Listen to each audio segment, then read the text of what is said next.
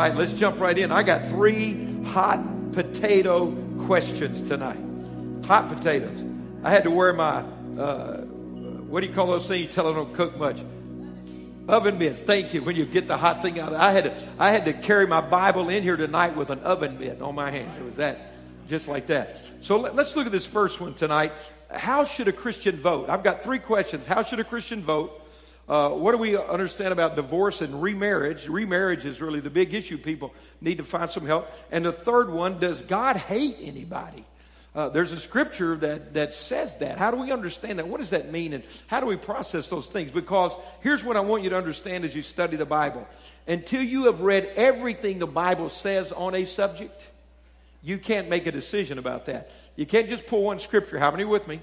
You can't just say one scripture says this. What does the entirety of Scripture say about a subject, then you can make a decision and, and, and, and have a good, uh, a good insight as to what God wants to do. So let's go to this thing. Should a Christian vote? I want you to take your Bibles to Proverbs 14 34. While you're turning Proverbs 14 34, how should a Christian vote? I did not say who a Christian should vote for. I said, how do we do this? All right, so let me give you a couple things.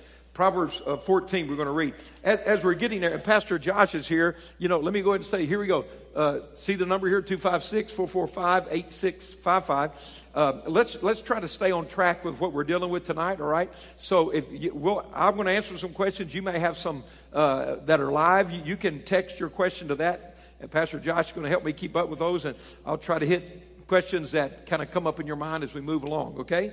So as we're turning to Proverbs 14, how should a Christian vote? Let me, let me make three statements here that I think are very important. The, because the first question uh, after that, how should we vote? Maybe the first question is, should we vote?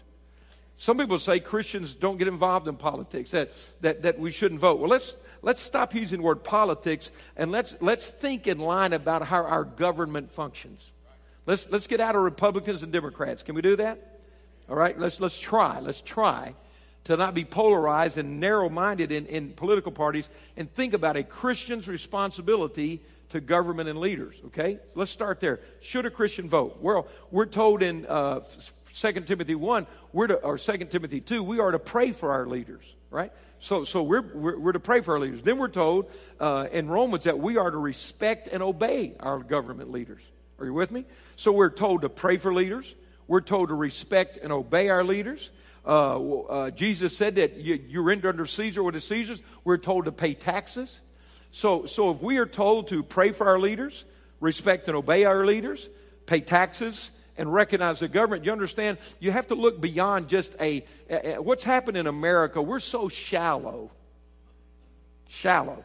We live in a shallow culture. It's all about what, what you look like. And are you with me? And, and, and we vote by personalities now instead of substance. Very shallow, instantaneous, you know, web driven culture. And so many people vote simply by personality. Some people vote by the way a person looks. I mean, dear God, you know, we, we need to grow up again, okay? So, so do we have a connection to government? It's clear in Scripture that we do. So therefore, we have a responsibility. Uh, uh, to not vote is surrendering your influence in government as a Christian. Some people say, well, Pastor, uh, I'm going to give you some guidelines here in a minute, but I'm just trying to hit some topics here that have been asked. Some people say, well, what if there's not a clear Christian running for office? Well, sad to say, welcome to America today. But, but if because we don't have a clear Christian candidate running, if the church, which we're to be salt and light, backs out of the opportunity to influence government, we're surrendering the leadership of this nation to the ungodly. You understand that? We're forfeiting our influence to the ungodly if we do not vote. It becomes a little harder to vote nowadays. So, how do I decide who I vote for? I'm going to give you a couple of quick things here. How do I decide, Pastor? So, I want to, I want to say to you very clearly I believe very clearly Scripture teaches that we are inseparably connected and affected by the government. Therefore, we need to be in the process. If we don't vote, we're surrendering the influence of salt and light the church should have in the government process. Right?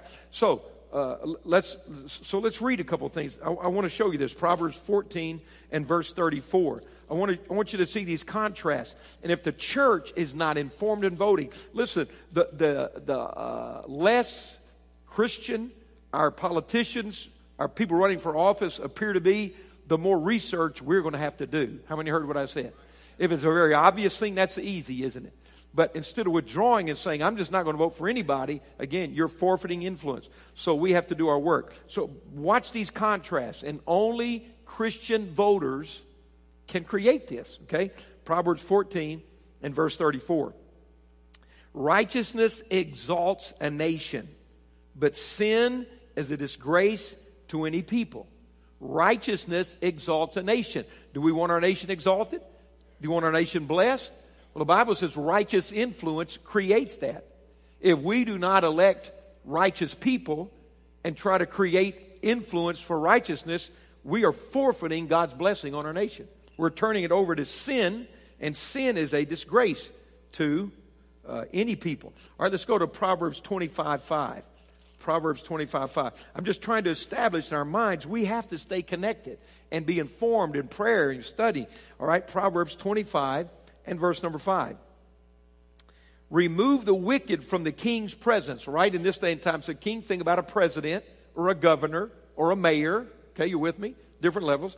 Remove the wicked from the king's presence, and his throne will be established through righteousness.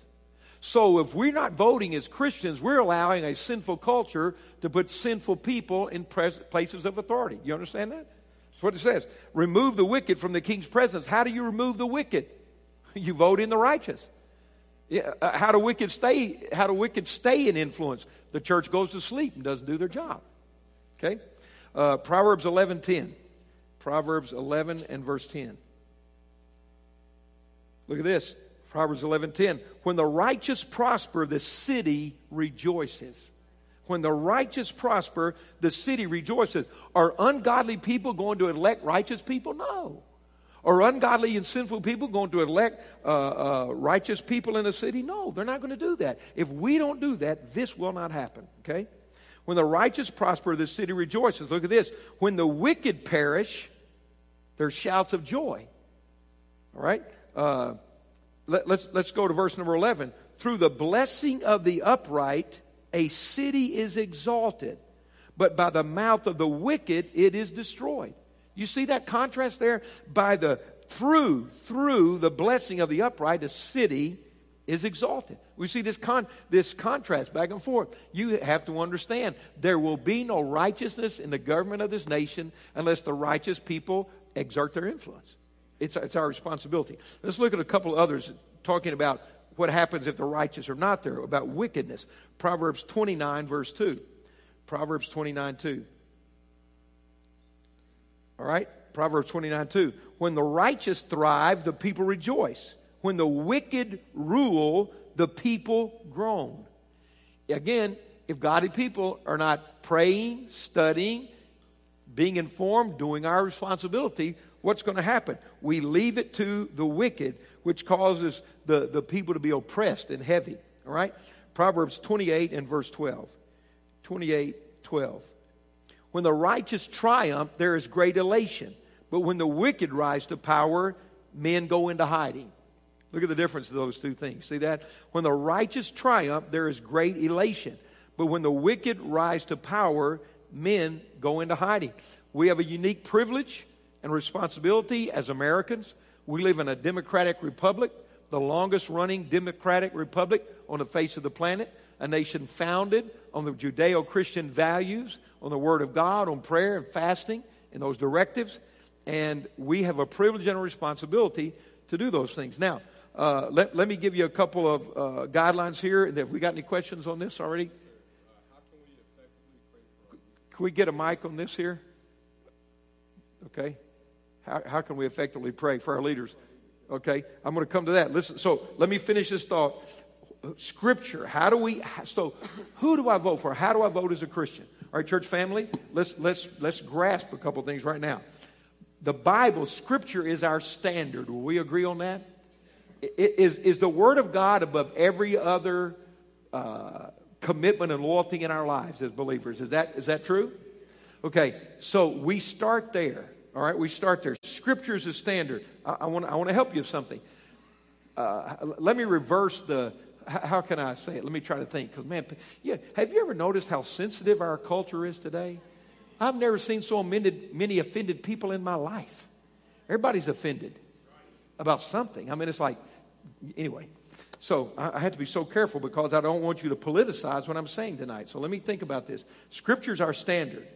We as Christians, regardless of our age, regardless of our uh, ethnicity, regardless of our socioeconomic level, regardless of what areas of the country we grew up in, we should be able to agree that the Bible, the Word of God, is the standard for how we make every decision in our life. Is that a fair statement?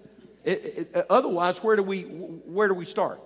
So we start with Scripture. Who do I vote for, Pastor? I think I've established the fact very clearly. We should vote. It's a responsibility and a privilege. Secondly, who, who am I going to vote for? Well, let's look at these people running for office. And the first thing we, we go to Scripture. I, I want to help you. Not political party. I'm, I, am not going to, well, if I do hurt your feelings, I don't mean hurt your feelings. I might step on your toes, but not your feelings, right?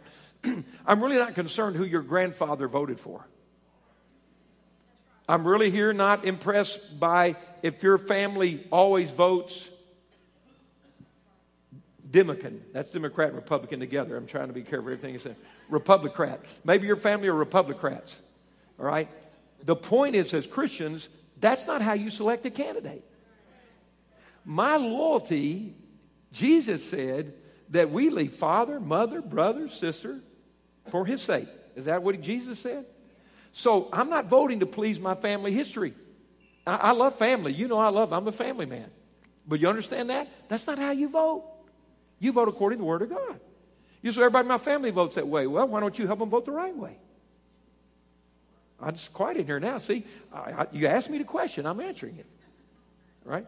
Everybody in my family votes so and so. Well, we should say, I'm going to vote according to the Word of God. I knew it'd get quiet for that. I'm, I'm okay. I'm comfortable with this. It's not about my tradition. It's not about my family. It's not about my tradition. Okay? All right. So, so what do I look for? I, here's what I look for. Uh, again, is this candidate? Think of these terms. Is this candidate Jesus friendly? What do they say about Jesus? What do you hear? Are they church friendly? Are they going to assist the church in its mission? Are they going to try to take values and things away? Are they Jesus friendly? I didn't say they're, they're not even Christian, okay? Say if they're not an overt, overt Christian. Are they Jesus friendly? You understand what that means? Are they church friendly or, or an enemy to the church? Okay? Uh, are they respectful of God? How do, do they respect God? Are they respectful of God? Okay, how do they talk about God? Uh, do they do they recognize God as the supreme authority, the, God, the Creator? How do they, I, that's where I start looking. I start looking at these people. I listen. How do they how do they respond to God? You know, I'm not. They don't have to be a preacher. You know, they don't have to be Billy Graham or an evangelist. I want to listen to them. What's their relationship like? Are they even just friendly to the church, encouraging to the church, encouraging to Christ? Do they honor God? Do they respect God? How do they talk about the Bible? They respect the Bible. They respect the Word of God. Okay? How, how does that work? All right? Uh, and then, if you look to all those things, you're still trying. I, I, think what we have to do, because there are political parties, and again, then, then, then if you are still working through that and you don't know, I, I think I would go to their political party, who they represent, and I would read the platform of that party. Which one of these platforms most represents what I believe about Christ, about the Word of God in the Bible. And so, how should a Christian vote? A Christian should vote in agreement with the Word of God. A Christian should vote in accordance with what we see as godly, righteous standards. How do we put righteousness in office? How do we respond to our government accordingly? How do we do those things? Right? So, I believe that's my answer to the question. I cannot be more specific than that because we have to take those things. So, so Pastor Josh said somebody asked the question how do we pray for those that are in authority. I, I refer when I go to 2 Timothy, it's 1 Timothy 2, uh, verse 1. 1 Timothy 2 1 says, I urge then, first of all, that request, prayers, intercession, and thanksgiving be made for everyone, for kings and all those in authority, that we may live peaceful and quiet lives in all godliness and holiness. This is good and pleases God our Savior. Look at this who wants all men to be saved and come to a knowledge of the truth. Look at this the spread of the gospel is directly connected to praying for our leaders so that we as the church can operate in peace and preach the gospel. All right? So, how do we pray for our leaders? We pray for our leaders in this fashion. First, we pray that the, this is what I pray for them. If they are not a believer, I pray this for my leader. Father, I pray that you will bring this, this leader to a saving faith in Jesus Christ. I pray that you will separate them from the ungodly, that you will put godly influence around them, and they'll come to know you as their Savior and Lord. If they're a Christian, I pray this Father, I pray for this leader that they will be a man or a woman of faith and dignity. I pray for their personal relationship with you. I pray for their family. I pray for godly counsel around them. And I pray that they'll be strengthened and encouraged. So we bless them. We pray for them. The leaders that aren't Christians, we pray for them. We bless them. God, bless this leader. Help them come to know you. Pray for Christians to come in their life. Pray for ungodly influence to be separated, for truth to be revealed. Any other question on this? All right. I, I want to go to, this next one. Hope that helps you. You know, it, it's critical. I do think we have a responsibility. And I think it comes to a place, I know it's not easy. Uh, you have to ask yourself the question I asked you in the beginning Is the Word of God your final authority? As a Christian, is that how we make our choices? I, if, if we do not do that, then we're going to be swayed. Come on, listen, man. These, these folks, these folks didn't get to office because they're not good talkers. You know, it's easy to promise and harder to deliver. They don't write their speeches. Did you understand that? They're paying somebody to write those speeches. That's not even their speech. They're saying what their handlers tell them need to be said we can't make our decisions about something as important as government based on anything above the Word of God. The Word of God is where we start. We work our way down. Okay, let's talk about divorce and remarriage, all right? Let's go there. Let me establish a couple of things here. I'll really delve into divorce and remarriage. We'll look at some scriptures. Uh, but let, us establish some guidelines. Number one, uh, I think it's very clear from Scripture. I got some good news for everybody that God intended man and woman for each other. I'm really happy about that. I like my woman. You know, I'm really happy that God intended for, for man and woman to be together. And I want you to get this the relationship was to be social as well as physical. Because Genesis 2:18 says, "The Lord God said it's not good for man to be alone. We need each other. Marriage is God's design, it's his plan, it's healthy, it's good, we're better for that, all right? So, so God intended man and woman for each other. Second thing I want to say, marriage is to be heterosexual only. I covered that in one of our first series of questions. Marriage is, is a heterosexual design by God. I, there's scripture, Old and New Testament, abundantly clear about that, all right? God intended marriage to be a permanent union, all right? Jesus in Matthew 19, Paul in Ephesians 5, quoted the passage from Genesis that said that therefore what God has joined together, let man not separate. That was spoken in, in, in, in Genesis and then now quoted by Jesus, quoted by Paul in Ephesians. So God's intent is for marriage to be uh, forever, for life, all right? Uh, God intended marriage to be monogamous. That means one man, one woman. Everybody get that? That means nobody enters into that marriage covenant. And marriage is a covenant. Marriage is a covenant. It is first an agreement made before God. How many are hearing what I'm saying? And then before people. Marriage is not a contract, it's a covenant before God.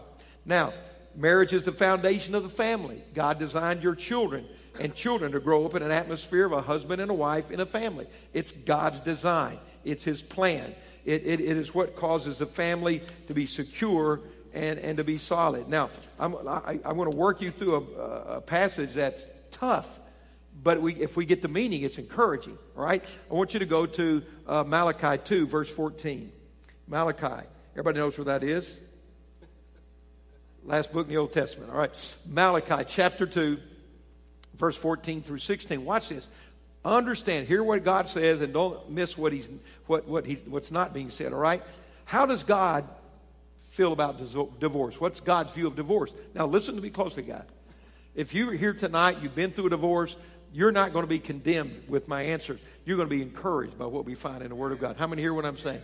This is, I don't think, I think we've taken scriptures and done some patchwork, maybe from, from genuine intent, but we have misunderstood divorce and remarriage, I believe, from Scripture in, in many areas. But we need to understand how important marriage is to God. I'm, that's what I'm illustrating. All right, do you understand that? How important marriage is. Well, say, Pastor, if marriage is that important, what, she, what should we do? Well, you better be really, really sure before you marry somebody. That's what we should do. Okay? It's not asking somebody out on a date. It's not saying, well, if it doesn't work out, no.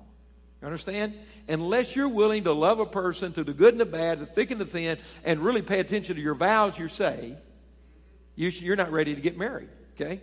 You understand? So you say, well, gee, that's kind of intimidating. If God's will is marry one person for life, I don't know if I'm ready. Well, then you're not. I'm not sure that's the person. Well, they're not. You know, when you find the will of God for your life, you can't think of anything else in this world but being married to that person for the rest of your life. All right? So, what's God's view? That's God's view of marriage. Let's look at God's view of divorce. Now, listen, you got to understand. Let's work our way through this, okay? How, how, this is what we read. Right, Malachi 2 14. The Lord is acting, acting as a witness between you and the wife of your youth because you have broken faith with her, though she is your partner, the wife of your marriage covenant. Has not the Lord made them one? And flesh and spirit they are his. And why one? Because God was seeking, because he was seeking godly offspring. So guard yourself in your spirit and do not break faith with the wife of your youth. I hate divorce, says the Lord God of Israel. And I hate a man's covering himself with violence as well as his garment, says the Lord Almighty. So guard yourself in your spirit and do not break faith. So God's a pretty heavy subject. God loves marriage. He created marriage. He designed marriage. And God said he hates divorce. He didn't say he hates divorcees. The word doesn't say he hates somebody who's gone through the pain of divorce. God hates what divorce does to us. God hates you and I being robbed of God's blessing of marriage by something else getting in the way. So it's pretty sobering, isn't it? But I want, I want to help you walk through this. So, uh, God was never, uh, divorce was never a part of God's original design. It's not, it, it's not, you know, okay, you can get married and if it doesn't work, that, that's not God's design. Is everybody with me on that? So, so when God says he hates divorce, he's not condemning those who've been through it, particularly somebody who's completely not at fault or been victimized by what other people have done. That's, that's, not, that's not the plan at all. Well, the plan is this God wants us to honor marriage.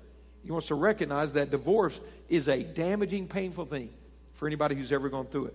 All right? Uh, if you look at almost every scripture in the Old Testament it, about, and we're, we're, going to stay in the New, but about divorce, uh, divorce was always, uh, God was trying to protect people from divorce, not try to condemn the victims of it. All right? There's a protection there.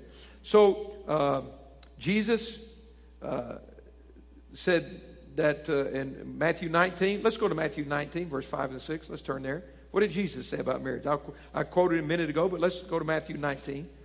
So walk with me through this. I want you to stick, stick with me. Don't turn, don't turn your hearing aid off right now, okay? Stay with me. Don't start reading your Facebook right now. Stay with me. I know the only reason you have your phone up is to read Scripture. I know that right now. In Jesus' name, I know that. All right? Don't check any baseball scores or anything else right now, all right? Matthew 19, 5 or 6. Uh, Let's go to verse 4, Matthew 19, 4. Haven't you read, he replied, that at the beginning the Creator made them male and female, and said, For this reason a man will leave his father and mother and be united to his wife, and the two shall become one flesh. So they are no longer two but one. Therefore, God has joined together, let not man separate. That was the statement. That's what Jesus said. The marriage is not to be separated. God has joined husband and wife together. That's his plan. It's the will of his purpose. It was not to be broken. Uh, so, so how, we, how, how, do we do this? Let's, let's look at 1 Corinthians uh, chapter 7 and verse 10. There are, there are three areas that I think that we have to look to for couples to find uh, how, do I, how do I maneuver through life if I've been through the tragedy of divorce? How, what happens? How, Uh, what do we do? How do we, how do we walk through this, okay? So let's look at 1 Corinthians chapter 7, 1 Corinthians 7 and verse number 10, all right? You with me there? Let's look at this. Let me find verse 10. To the married I give this command, not I, but the Lord. A wife must not separate from her husband. But if she does, she must remain unmarried or else be reconciled to her husband. A husband must not divorce his wife.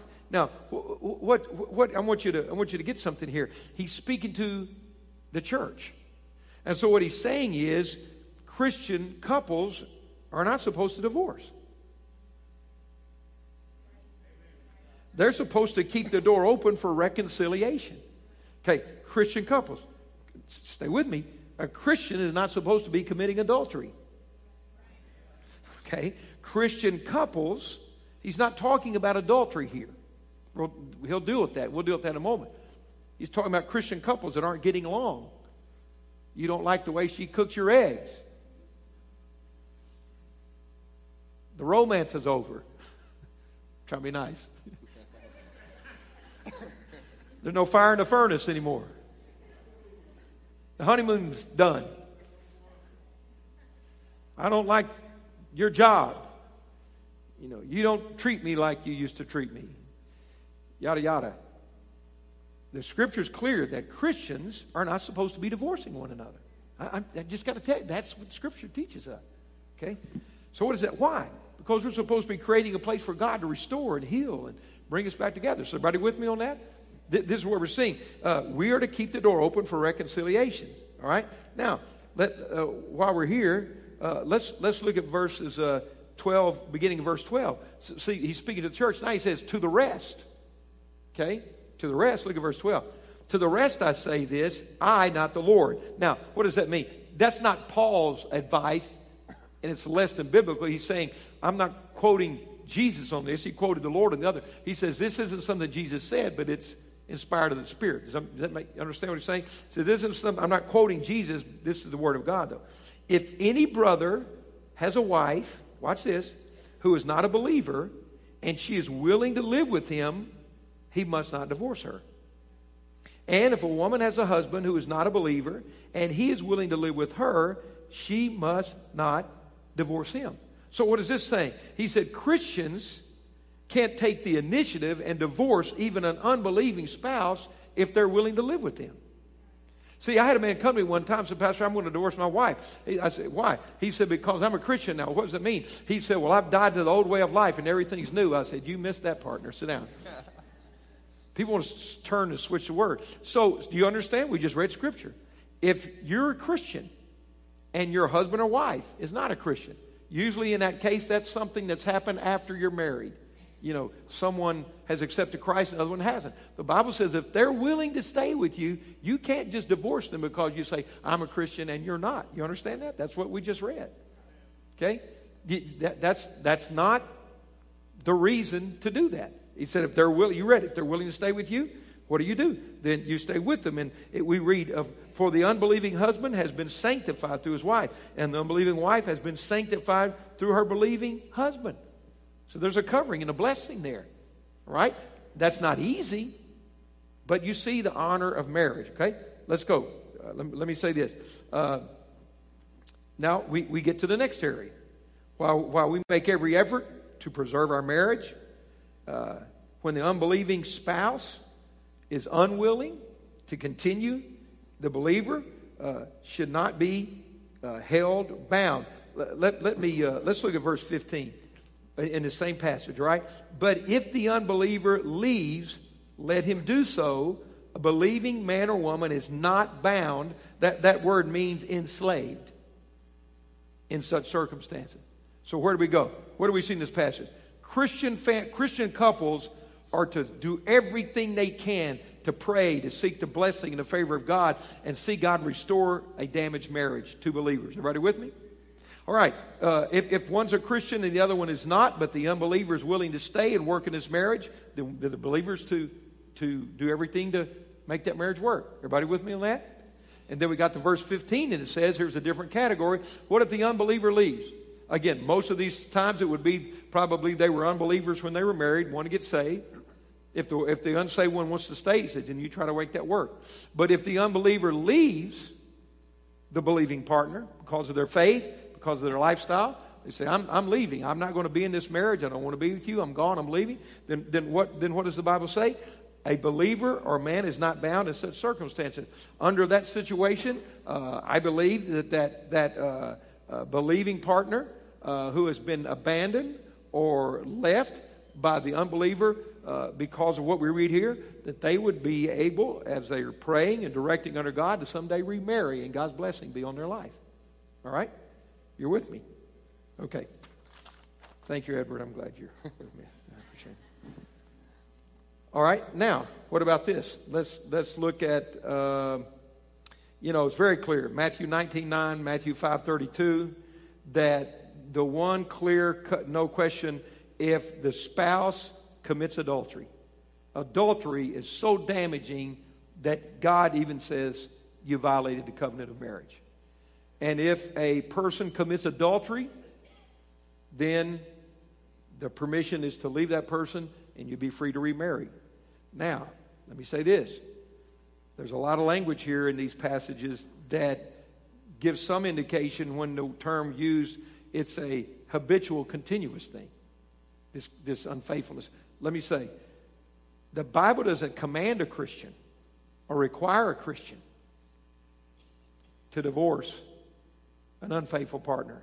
If they want to believe God to restore that marriage, if they want to stay, and we, I've seen some wonderful testimonies, got to be very difficult. They are, by Scripture, permitted, if adultery's been committed on that person, to initiate the divorce and walk away from that unfaithful partner. And God could bless a, uh, a remarriage. But even, un, even in the case of adultery, a Christian has, it's not a command to leave them. You see the difference? But they have the privilege to leave if adultery's been committed. So there are couples that have worked through some very difficult things and God has blessed their marriage and helped them and encouraged them and uh, restored, even, even under uh, unfaithfulness, which has to be incredibly damaging. All right? So, so what do we see? Let me, let me give uh, one other, I think, uh, obvious one. I think there are three. The third one would be, uh, and, and let me get the scripture here. I want, I want you to see this scripture about what happens when uh, a person, uh, I got a lot of paper here, guys. I'm trying to bring, because I don't know what you're going to ask me. Uh, let's look at 1 Corinthians. We're in the same chapter 7. Look at verse, let me see. Look at verse 17. So, so what about a person who's been married and divorced or, or remarried before they came to Christ? Okay, there's that category, right? What do we read? Verse 17. Nevertheless, each one should retain the place in life that the Lord assigned to him and to which God has called him. This is the rule I lay down in all the churches. All right? So, in other words, what he's saying is when, when, you, when you come to the Lord, uh, wherever your place is, God's going to take you. How many are thankful that old things are passed away and all things become new? So we've had people, some people teach in church that if, if for any reason you're ever divorced and remarried, that marriage can never be blessed. That's not biblical there are three areas that, that Scripture teaches us. One, in the case of adultery that broke a marriage up, you could remarry and have the favor of God on your life, right? Uh, if the unbeliever leaves the believer, you're not held to that. You can remarry and blessing of God be on your life. What happens to people who had all these things happen before you came to Christ? You, you know, you come to Christ, you know, and you serve Him and you love Him and He blesses that. How many are thankful God's, God's a faithful and kind God? Here's, here's the one of those things. So I think there are three areas that there could be a blessed remarriage after divorce. I've shared them with you. But let me say this the Bible is very clear that as a believer, if that happened to you, you, you were the innocent victim in adultery or the unbelieving spouse left. Uh, the Bible says if you're going to remarry, you must marry a believer. So there's no remarriage that'll be blessed if you didn't marry a believer as a believer. Everybody understand what I'm saying? If you're a believer, you're the innocent victim of, of, of uh, unfaithfulness or abandonment. If you pray and seek the will of God, God can bring a person in your life and bless that marriage. But, but let me go again. Scripture's clear. It's a believer. You're not to marry an unbeliever in those cases. Questions on this? Yes, sir. If I married outside of God's purpose while I was broken, do I have to stay married to an abusive partner who refuses to follow Christ? That's that tough question, isn't it? Okay, let me tell you, there, there are two, two things I think a person has to remove themselves from. It doesn't necessarily mean an immediate divorce. If you're being abused or physically beaten, you need to be out of that situation. Okay? That's not healthy. You're, you're not going to promote or, or bring healing or. Okay, so you or your children, if they're being abused or physically harmed, you need to remove yourself from that setting. Now, I didn't say immediately go get a divorce, but you remove yourself from that setting. Again, we have people, we have Christians. Uh, that's what we find. A person who comes to Christ after salvation, they, the person they're married to, you know, is, is not a Christian person. And there's a difficult situation. I don't know in this setting, or is there abuse in the marriage? Is there, is there, uh, you know, is there physical uh, uh abuse? You know, what happens? Well, I, again, I, you have to be in a safe place, put yourself in a safe place. And then, uh, typically in that setting, then that unbeliever is going to have to make a decision. Are they going to come to Christ? They're going to make a decision. What, what are they going to do? I believe this.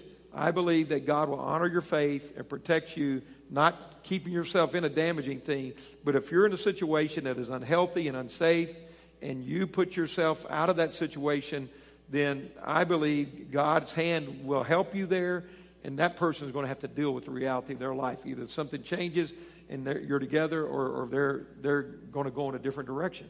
But don't stay, don't become codependent and, and, and, and stay in a situation. Many times I know that's not easy. A wife may not be able to afford that. You know, and that's how a husband dominates an ungodly person. They'll dominate you by finances. You know, you can't leave. You can't go. Again, I'm not. I said. I said two things. I didn't say. I didn't. I didn't say you had an argument. and You're an Auburn fan. They're an Alabama fan. I said abuse or physical beating, and you understand abuse. Those settings, you have to pull yourself away from that. Pastor Josh. Yes, sir. Um, I have great reason to believe that my husband has been unfaithful, but I cannot, I cannot prove it. Some say I have no right to divorce unless I catch him in the very act. I've seen uh, images on his computer, um, solicitations. Uh, can you help me with this? Uh, you know, again, it's, an, it's a, a, difficult place. I think that there, what you have to do uh, instead of, and, and, and many, oftentimes you may need to do this with a counselor, a godly counselor, third party, but instead of sneaking, I think you need to confront. Okay, instead of being a detective, confront and say, This is what I see, this is what you've done. Uh, you know, you need to be honest with me. And, and you know, you, you, you confront them, and, and either there, there is, you know, uh, restoration and, and honesty by that partner, or uh, you, you know, you, you, you know, they're, they're violating the honesty of the marriage. If they're going to be honest with you and trustworthy and faithful, then there's things you can do. If they're not, I think, again, I would confront them with, with, a, with a godly person there. Absolutely. What if your Christian spouse divorces you and adultery is not involved? Are you free to, rem- to remarry? Yeah, no, that's an unusual one because it's two Christians. It says, you see that? It says if the unbeliever wants to leave, what if the believer leaves?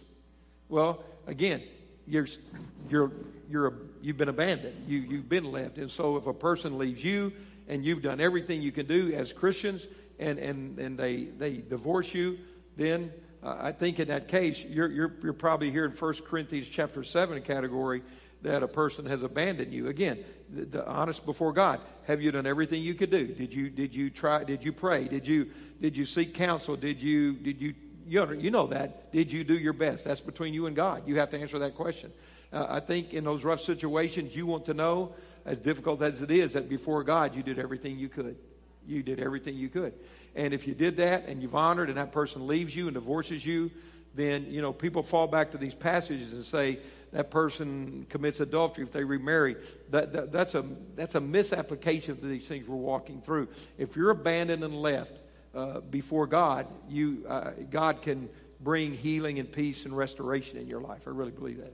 I think this is a reply to that. Uh, can uh, they marry other people with God's favor? Can you marry other people with God? Again, if, it, if you're the innocent party in a divorce, and, and, and, let me say this I've pastored this church 37 years, so I've talked to a whole lot of people. You understand me? And there's not much I hadn't seen or heard. And the experience tells me this there's a reason for everything. There's a reason for everything. You hear what I'm telling you tonight? There's a reason for everything. And if somebody leaves you, there's a reason they left. Okay? And it's usually they don't like it's not because they don't like your toothpaste. The grass got greener somewhere else. There, there are reasons people do what they do. Don't be naive. Don't be fooled by things. And as a Christian, we have a responsibility to act like a Christian, to conduct ourselves like a believer, to do everything that we can. But uh, I, I just have to say that if, that if a person says they're a Christian and they leave their spouse, when that spouse is saying, I want to work with you. Now, listen, if you're acting like the devil or the devil's daughter, trying to run them off, come on, let's get real. you understand what I'm saying? You say, well, I won't be so bad, they'll leave me. Hallelujah, I'll be free. No, that's not going to work. Because you just said, Can the favor of God be on me? Isn't that what you're after? So if you did an ungodly thing just to go by the letter of the law, you see what I'm saying? I'm just having to be real with you. You got me? God's not going to bless that. That's not what we're talking about. We're talking about a Christian who loves God, who, who, who went through the uh, a heart wrenching situation where their spouse wants to leave them and all the all the you know ramifications of that you've done everything you can do you love that person you you you tried you prayed you sought counsel you asked them and and, and they left you then uh, and and you've done all you could as a Christian to heal and restore the marriage. You you're sacrificial. Listen, guys. Uh, I watched a man in another city. His he got saved and his wife didn't. And this, this man, his wife just went off the crazy town thing. You know, men bringing her in drunk at two in the morning. He's sitting there helping his wife get in the house, go to bed. Tell you, he didn't have to do that. You understand what I'm telling you? She was flaunting it in his face. But he said, You know what? And I don't tell you you have to do this, and I don't know that everybody can. The Bible doesn't say you have to do this. But what I'm saying, I've seen people do these kind of things. And he said, God, you forgave me. And, and, and you did this for me. I'm going to do everything I can for her. I'm, I'm, I'm going to be the connection. That woman accepted Christ. She finally could not live down the grace of that husband in that home and repented of her sins and have a wonderful marriage. God can do that. That's about as bad as it gets. In his face. Guys, different guy bringing her home. Put her out on the curb, 2 o'clock in the morning, helps his drunk wife stumble in the house. That's grace that nobody but God can give a person. I know that's kind of raw, but you understand what I'm saying.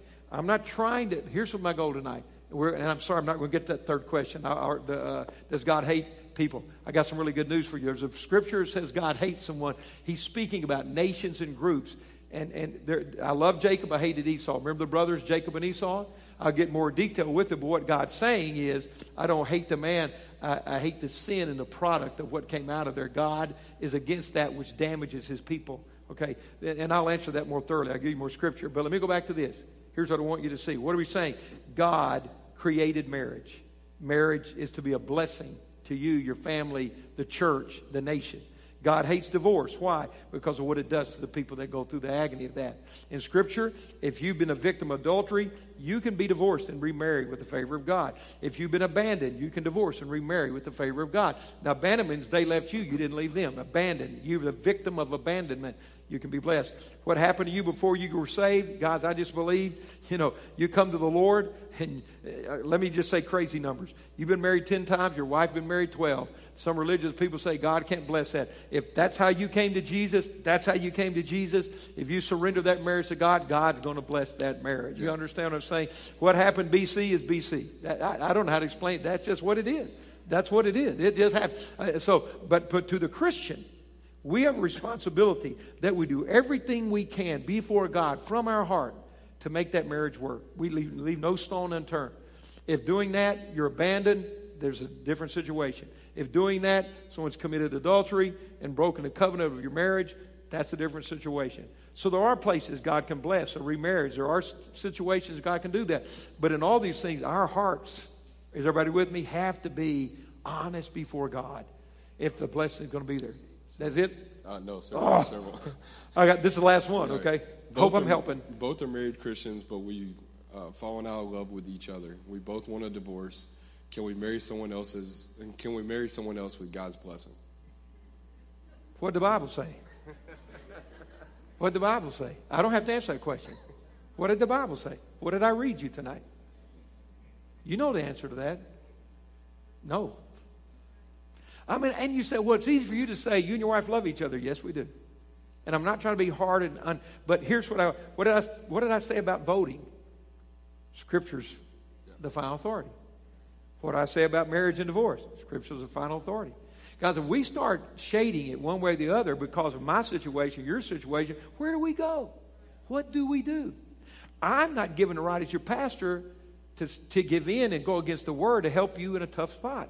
It's not that I don't feel your pain. It's not that I'm hard and un, you know, uh, uncaring. It's not that that it, your, situation doesn't matter to me and God. But we got to go back to the word. And here's what I've seen God do time and time again. I believe that that couple, you know, here's what's going to happen when a, when a couple gets to that place and, and they're both Christians and they say, you know, we're done, we don't love each other, da da da. You know, listen, man, if you fell out of love, you know, what, what do you mean fell out of love? You know, is, is it, you know, like my phone? You know, what, happened my love? I don't know. I dropped it somewhere in my marriage. I mean, that's it? I dropped it? You know, fell out of love. What happened? I don't know. I just lost my love. Listen to me. People say, no more reason people want to get a divorce. We grew apart. Well, you should have grown together. That's not easy. I know that's not easy. You can change. It's not too late. You make a decision. You pay the price. You humble yourself. You repent before God. And you stop trying to wait on them to change. You say, God, change me. You stop trying to say, let them be the, if, they, if they'd be right, I'd be happy. No, you know, you got to get happy between you and God, and they've got to get happy between them and God. You know, let, let me show you. It's like a triangle. See, here's where you are. Here's this unhappy husband. Here's this unhappy wife. And they don't like each other. All right? So quit worrying about each other for a minute. Watch this. And here's God. Let's let him start getting closer to God. Let's let her start getting closer to God.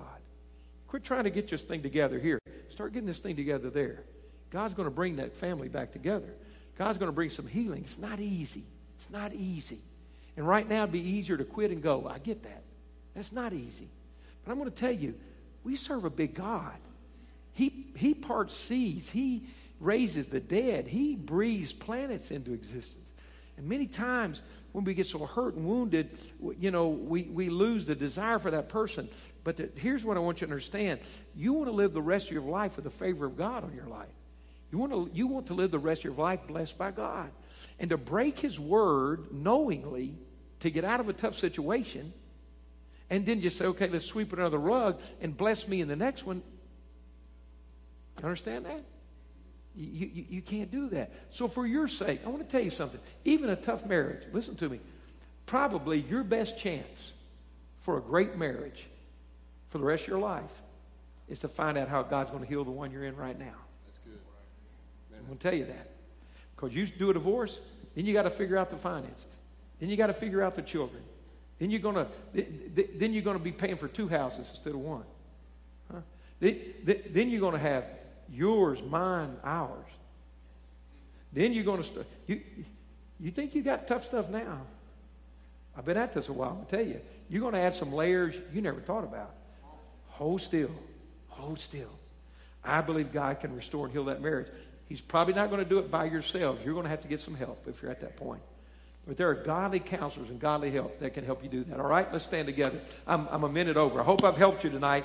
Just try to pastorally tell you the truth and to bring some encouragement into your life. Pastor Josh, we got some more questions there. We will we'll keep working on these. All right, we just we'll keep working.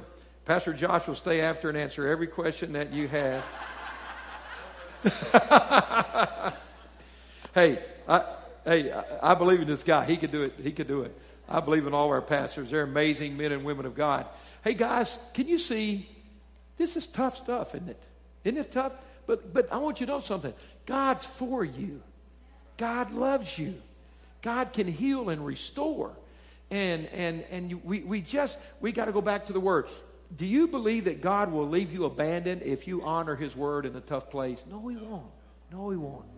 You understand? He won't do that to you. If you make a decision based on the Word of God when you don't want to, when you don't feel like it, God is going to be there with you in that situation. Okay? Don't start a pattern in your life that you want to duplicate as you go. You know, I found myself when I run from my hard things, I've learned how to run. I need to learn how to stand. Don't learn how to run, learn how to stand. Somewhere you draw the line instead of running up, I'm going to stand down. And God will bless that. God will bless that. God wants to bless your marriage. He wants to restore and heal. All right, so let's pray. Father, we've talked about some things that are really tough tonight. They hurt. They hurt. God, there's some really good people in this room tonight and watching by our social media platforms that are hurting. And that matters to you. You care about them. Lord, you're not just saying things and giving directives in your word because you don't understand. You do understand. For anyone to say you don't understand is foolishness. You sent your son, Jesus Christ, because you understand. The Bible says he was tempted in all points like we are because you understand. And Lord, your word says there's nothing too hard for you to do. Tonight, Lord, we need surrender. We need trust. We need to back up and get our eyes off of one another, maybe, and put them back on you. And Lord, I pray tonight that uh, families that have been through divorce and are remarried and have labored under labels and condemnation and guilt from even the church, Lord, I say in the name of Jesus, I release them tonight to be blessed of the Lord, to celebrate and rejoice in the marriage that they are in, that your blessing and hand is upon them. Lord, those that have entanglements uh, from the past, right now, uh, husbands and wives hold hands, or singles, you, you grab God's hand. I break familiar spirits in the name of Jesus. I bind the influence of former sexual partners and, and, and connections, God, on the deepest levels. I call on the blood of Jesus to cleanse us, body, soul, spirit. I call on the power of the Holy Spirit to release us and set us free. Father, I declare healing, restoration, acceptance, hope as we go forward. Lord, we pray the blessing of God upon the marriages that are represented by this church family. Bless them, God. Bless them indeed. Thank you for healing. Thank you for restoration. Thank you that we can see from your word how you can walk us through the hard time and bring restoration. Father, finally, I pray again for those who are in a marriage that's hurting and difficult. Let them find grace. Let them find help. Let them find strength. Lord, let them just surrender. Put this hurt in your hands. And Lord, I pray that both spouses will do that. We love you. We thank you, Lord. We just believe that your hand is on us. And if God be for us, who or what could ever stand against us? In Jesus' name we pray. Amen.